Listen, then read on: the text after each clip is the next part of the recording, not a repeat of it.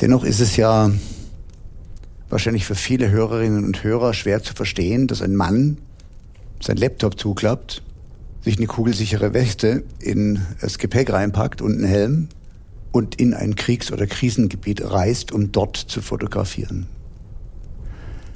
Löst es bei dir Angst aus oder sagst du, ich habe ein so gutes Risikomanagement und habe so viel Selbstkontrolle, dass ich das Thema Angst ausblenden kann, weil ich meine, ich kann das kontrollieren? Das wäre verheerend, mit so einer Einstellung loszufliegen. Äh, das sind die berühmten letzten Worte, die man, glaube ich, ausspricht. Ja, ich habe es im Griff.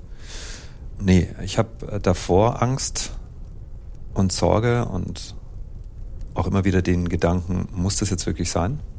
Und dann folge ich doch meinem Antrieb, irgendwo mit den Bildern hoffentlich Respekt und Empathie für die Menschen vor Ort inspirieren zu können.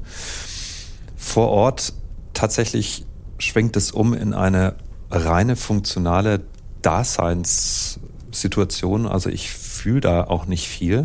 Im Gegenteil, ich fühle mich sogar kurioserweise irgendwie geborgen, wenn ich mit den Jungs und Mädels unterwegs bin.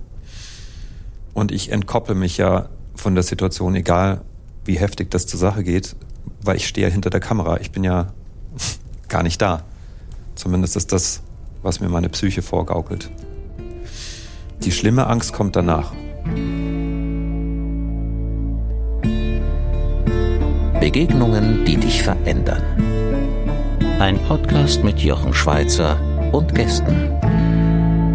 Ab 29. September jeden zweiten Mittwoch.